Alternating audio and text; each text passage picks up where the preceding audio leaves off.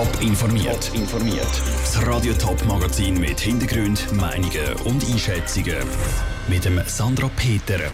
Was Nachwuchsverantwortliche zu der Idee von einer Fußballnazi ohne Doppelbürger sagen und was Politiker zu der Forderung nach mehr Geld für den Rosengartentunnel in Zürich sagen, das sind zwei von den Themen im Top informiert.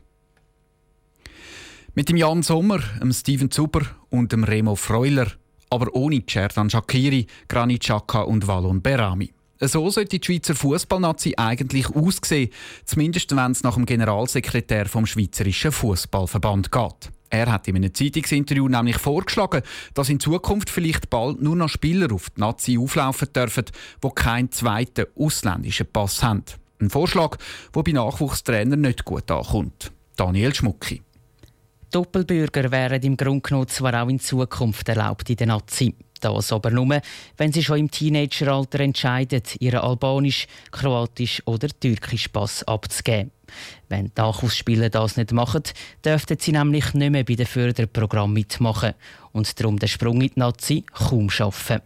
Der Frauenfelder Markus Frey, der die U17 im Jahr 2002 als Trainer zum Europameistertitel geführt hat, findet es zwar gut, dass nach der ganzen Debatte um den Doppeladlerjubel etwas passiert beim Verband. Aber mit dem aktuellen Vorschlag würde sich der Verband ins eigene Fleisch schneiden. Ich habe das Gefühl, es geht auch an der Realität vorbei. Also wenn man auch andere Nationalmannschaften anschaut, da spielen ja fast nur noch Doppelbürger oder auf jeden Fall sehr viele, auch bei anderen Nationalmannschaften. Und wir würden uns sicherlich entscheidend schwächen, wenn wir da irgendwie würden so etwas durchziehen würden. Eine weitere Problematik wäre, dass sich die zukünftigen Nazi-Stars schon sehr früh entscheiden müssten, ob sie später lieber für die Schweiz oder doch für das Heimatland von ihren Eltern spielen wollen.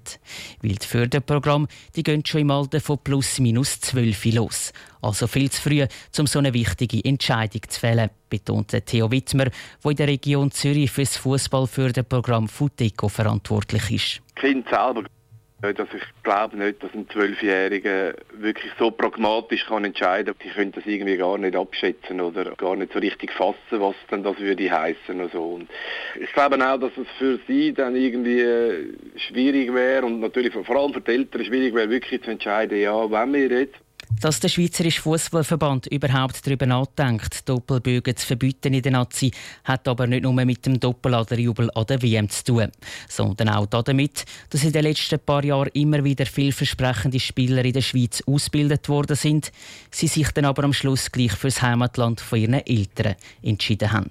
Das ist ein Beitrag von Daniel Schmucki. Ob die Nazi in Zukunft wirklich ohne Doppelbürger spielt, ist noch völlig offen. Der Verband wird zuerst schauen, wie ihr Vorschlag im Land ankommt. Es ist also nicht ausgeschlossen, dass die Schweiz auch in Zukunft mit Doppelbürger shootet. Es ist mitten in der Stadt Zürich und es fahren täglich bis zu 56.000 Autos über die Achse. Die Rosengartenstrasse Zwipkingen. Schon seit Jahrzehnten arbeiten die Stadt und der Kanton dort an einer Lösung für weniger Verkehr und weniger Lärm. Jetzt gibt es einen politischen Durchbruch. Die zuständigen Kantonsratskommissionen haben für Rosengarten Tunnel und Rosengarten Tram grünes Licht gegeben. Andrea Nützli. Zwei neue Tramlinien und ein Autotunnel soll es geben rund um die Rosengartenstrasse. Das soll den Tramknotenpunkt Zürich Hauptbahnhof entlasten und dafür sorgen, dass weniger Autos durch die Stadt fahren.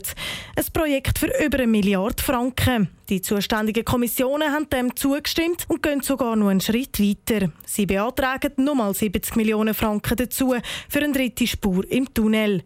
Auch wenn das viel sage, der Hans-Jakob Bösch von der FDP ist froh, liegt nach über 45 Jahren eine Lösung auf dem Tisch. Das ist sicher eine sehr große Zahl, das ist so, aber man muss gleichzeitig auch sehen, dass man sehr viel dafür überkommt. Man kommt zum einen ein Tunnel über, zum anderen zwei Tram. Der Nutzen, den man hat, man hat ein Quartier, das nicht mehr so belastet ist vom Straßenverkehr und gleichzeitig gleichzeitig Mobilität, die kann gewährleistet werden Etwas, was für uns, für unsere Lebensqualität, für unseren Wohlstand enorm wichtig ist. Das Projekt kommt bei den linken Parteien nicht gut an. Vor allem der Rosengarten-Tunnel für die Autos.